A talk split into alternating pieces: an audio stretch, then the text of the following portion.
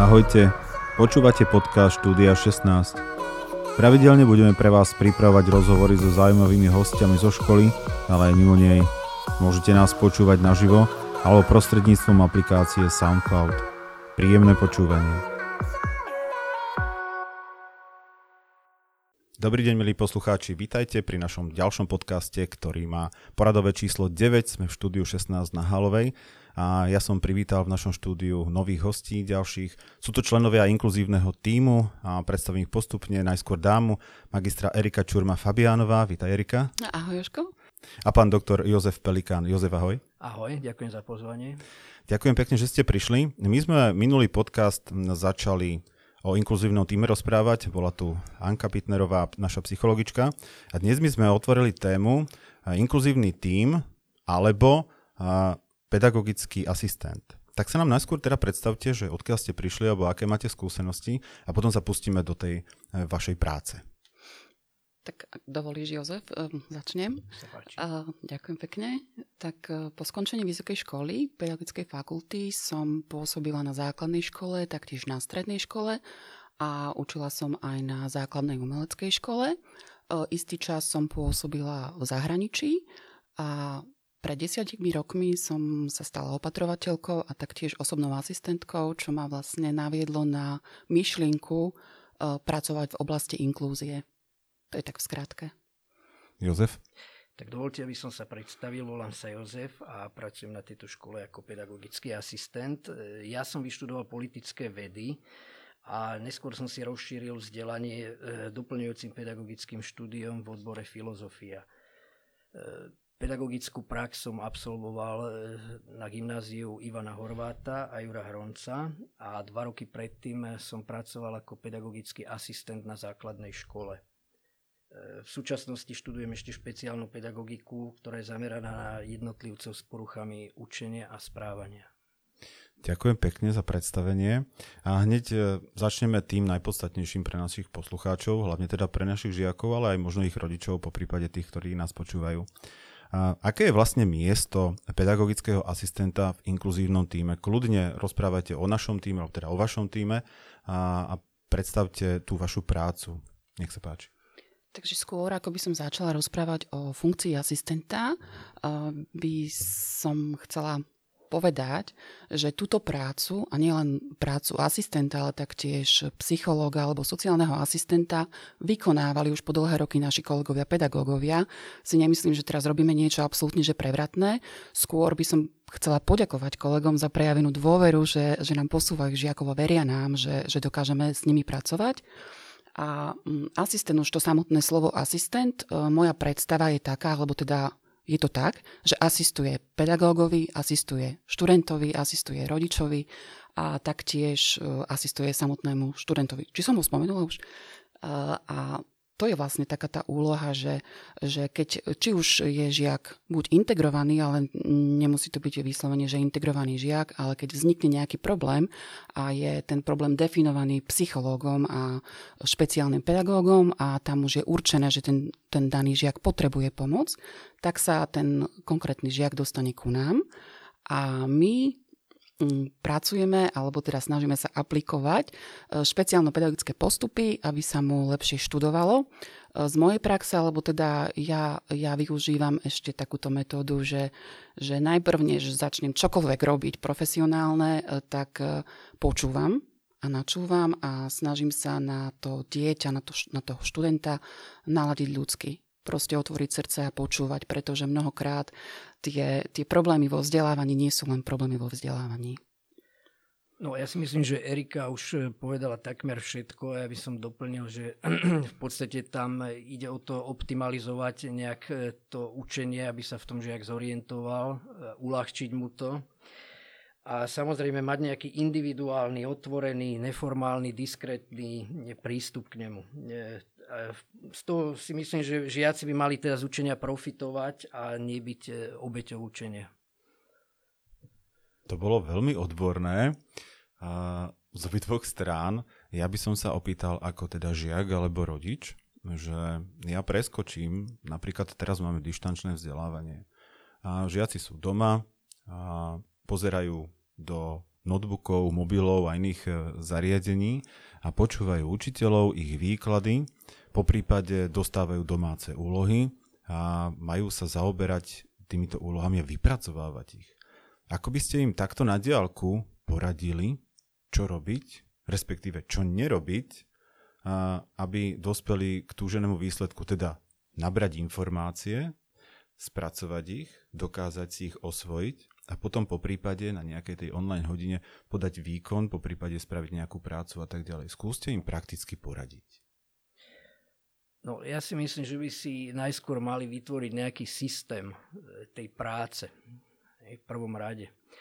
No a potom e, ho dodržiavať. To je... je tak zo skúsenosti vlastne osobnej alebo teda konkrétnych žiakov, ktorí mi prichádzajú, nazvime to, že pod ruky, e, tak naozaj tam ten najväčší problém je ten time management alebo po slovensky povedané rozvrh hodín alebo rozvrh času. Mnohokrát sa stáva, že študenti si nechávajú veci, alebo teda, že nabalia si kopec veci na poslednú chvíľu a potom to nestíhajú, tak to je ten taký základný problém, že, že treba tak, tak e, sporadicky a teda postupne pracovať a stále ako tie úlohy prichádzajú, tak ich pekne vypracovať. Ale taktiež si treba uvedomiť, že sme v tom všetci. Že nie sú len oni obeťami toho distančného vzdelávania, ale je to novovzniknutá situácia pre každého a um, netreba z toho podľa mňa robiť veľkú drámu, ale v prvom rade si uvedomiť cieľ, že čo chceme. Chceme nadobudnúť nejaké, nejaké vedomosti aj počas tohto vlastne krízového nastavenia, ale taktiež netreba zabúdať, že sme ľudia, že máme svoje záľuby, že máme e, svoje túžby a treba to zakomponovať do tohto distančného vzdelávania. Či už šport, umenie alebo čokoľvek, kniha. Napadá aby, ma... aby tam bola taká nejaká psychohygiena určite. Áno, psychohygiena. Veľa, veľa múdrych slov tu padá. Dúfam, že to je pre všetkých zrozumiteľné a ak nie, tak si nás vypočujte, prosím vás, ešte raz, lebo chceme vám poradiť a hlavne teda kolegovia. Skúsme úplne konkrétny prípad. Vy ste tu povedali veľkú spústu vecí, ktoré treba dodržiavať. No, ale ako si to má ten 15 až 19 ročný človek, ktorý je teraz doma, naplánovať. Hovorili sme o časovom pláne, o time managemente, dokonca tu padlo, že netreba to odkladať na poslednú chvíľu. Moderné slovičko na to je prokrastinácia, že furt niečo odkladáme, odkladáme do poslednej chvíle, všetci to určite poznáme aj dospelí. Skúste teda povedať ideálny deň a postup, ako by normálne človek, ktorý chodí na strednú školu, teda žiak, a je teraz doma, mal, čo by mal všetko vykonať, odkedy sa zobudí. Dokonca skúste povedať, že koľko by mal spať, alebo ja neviem, kedy má raňajkovať. Skúste im poradiť ideálny vzorový prípad.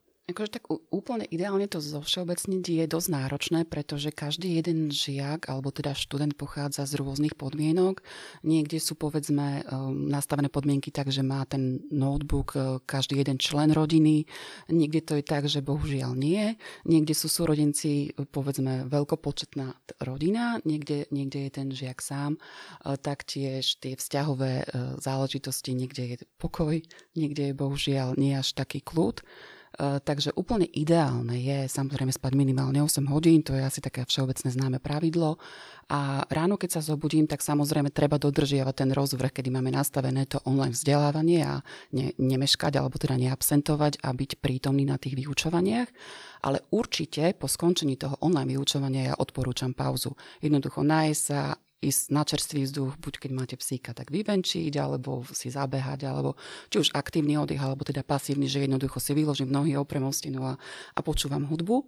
A potom by som odporúčala uh, zobrať si do rúk uh, predmet na nasledujúci deň, ktorý mi robí najväčšie problémy a venovala mu minimálne nejakých 45 minút. Uh, a potom, keď sa zvečerieva, tak e, pristupovať k predmetom, ktoré sú menej náročné alebo teda, ktoré nerobia problémy. E, takisto odporúčam aj z mojej praxe, že nie je podľa mňa dobré študovať 7 dní v týždni, ale jeden deň alebo aj dva dní, proste piatok a sobota, e, je, nech je úplne bez vzdelávania, nech je úplne, že za odmenu, že žijem život. Jozef, my dva sme boli na vojenskej službe. Dneska už to nefičí. A tam sme mali prísny režim, začínalo to nejakou rozcvičkou, budíčkom a potom nejakým denným rozkazom. Je dôležité pre človeka mať takýto, dajme tomu, že striktný režim? No ja si myslím, že pre tých mladších určite áno. E, pretože si osvojujú isté návyky, takže je to dôležité pre nich dodržiavať tento harmonogram a niečo sa držať. Ale samozrejme, netreba to zasa brať nejak príliš vážne. Aha, tak príliš vážne to nebudeme brať. Toto bolo dobré zakončenie myšlienky. V poriadku. Vy v inkluzívnom týme ste pedagogickí asistenti a skúste teda povedať našim žiakom, ako im viete pomôcť takto na diálku, respektíve kde, nás, kde vás nájdu, kde vlastne sídli tento inkluzívny tým. Takže je to v prístavbe e, v tom novom bloku. E, sídli tam celý inkluzívny tím. Nás naj, môžete nás nájsť aj osobne, alebo prípadne telefonicky kontaktovať, respektíve mailom. Takže kto chce, si nás nájde vznikol, ja len upozorním pre tých, ktorí náhodou nevedia, že vznikol nový blok vášho inkluzívneho týmu a budú pribúdať ďalšie články a poradné rôzne články, máte tam svoje mailové adresy, máte tam svoje telefónne čísla, takže a, milí žiaci a aj, možno aj rodičia, kľudne sa môžete obracať na, na našich inkluzivistov. A ja by som ukončil toto naše milé krátke stretnutie ešte takou otázkou, že čo vás čaká do budúcnosti dajme tomu, že sa vrátime naspäť e, do škôl, dúfam, že hneď po novom roku, ako sa obľúbene teraz hovorí po troch kráľoch. Takže čo vás čaká potom, respektíve na čom pracujete? Tak ja konkrétne pracujem e, s integrovanými žiakmi, ktorí ku mne prichádzajú na odporúčanie špeciálnej pedagogičky a pani psychologičky. Moja práca je taká, že keď už mám aj nejaký konkrétny plán alebo uh, už predostieram študentovi konkrétnu vec, ako ideme problém riešiť, tak vždy ho predtým odkonzultujem najčastejšie teraz pani psychologičkou našou Ankou a takisto s Adriankou Prikrylovou. A keď e, je to odobrené, tak samozrejme to aplikujem na žiakov. A taktiež môj taký súkromný plán alebo teda ambícia je, že taktiež som začala študovať špeciálnu pedagogiku, aby bola moja práca čo najodbornejšia a čo mi taktiež otvorilo dvere ku štúdiu psychoterapie alebo teda dostať sa do programu psychoterapie, rodinej, e, rodinej terapie a vzťahovej väzby, čo tiež plánujem aplikovať na tejto škole, či už na žiakov a taktiež pre rodičov. Jozef, ty si spomínal, že tvojim koničkom hobby, ale teda aj vzdelaním si filozof a, a možno budeš mať svoj vlastný podcast, tak skús nám predstaviť, že čo chystáš, možno aj pre našich žiakov, aj pre širokú verejnosť a poslucháčov. No ešte e, nejsem nejak e, konkrétne rozhodnutý, čo by to malo byť, e, čo by ich mohlo zaujať. Možno, že to viac No ale tak domnievam sa, že tá filozofia im má čo dať, keďže je to univerzálna veda, nejaká základná platforma spoločenskovedných disciplín a predovšetkým jej kritické myslenie, ktoré je takisto univerzálnym nástrojom, ktoré môže slúžiť na hĺbšie pochopenie témy, učiva alebo daného predmetu alebo na nejaké jasnejšie formulovanie či interpretovanie textu. Ja vám veľmi pekne ďakujem, priateľa, že ste prišli a našim žiakom poprajem dobré dištančné vzdelávanie. Ak máte problém, obráťte sa na inkluzivistov, samozrejme najskôr na triednych učiteľov, po prípade na učiteľov, ale ľudí z inkluzívneho týmu máte po ruke, môžete im napísať, zatelefonovať alebo prísť aj osobne. Nebojte sa toho využiť, sú tu pre vás a prišli sem kvôli vám, aby vám pomohli v tom, čom si sami pomôcť neviete. Veľmi pekne vám ďakujem, Jozef, ďakujem. Ďakujem za pozvanie. Erika, ďakujem. Ja takisto ďakujem za pozvanie. Teším sa na skoré stretnutie. A vás, milí poslucháči, chcem len znova upovedomiť o tom, že nás môžete počúvať na Spotify alebo iTunes. Majte sa, do počutia. Ahojte, počúvate podcast Štúdia 16. Pravidelne budeme pre vás pripravovať rozhovory so zaujímavými hostiami zo školy, ale aj mimo nej. Môžete nás počúvať naživo alebo prostredníctvom aplikácie SoundCloud. Príjemné počúvanie.